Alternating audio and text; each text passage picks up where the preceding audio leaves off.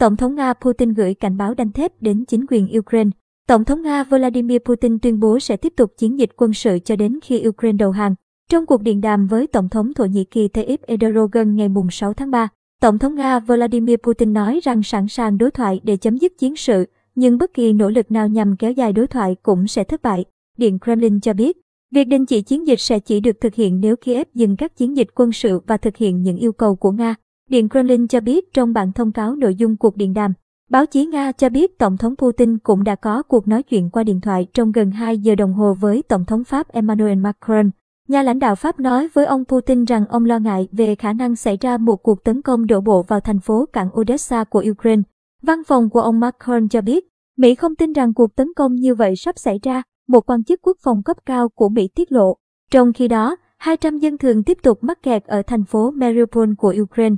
Liên Hợp Quốc nói rằng số dân thường thương vong ở Ukraine từ khi Nga mở chiến dịch lần này là 364, trong đó có hơn 20 trẻ em. Ngoài ra còn có hàng trăm người bị thương. Mỹ tuyên bố đến nay Nga đã phóng khoảng 600 tên lửa vào Ukraine. Cuối ngày mùng 6 tháng 3, Bộ Tổng tham mưu các lực lượng vũ trang Ukraine nói rằng người Nga đang bắt đầu tích lũy nguồn lực cho một trận bão vào Kiev.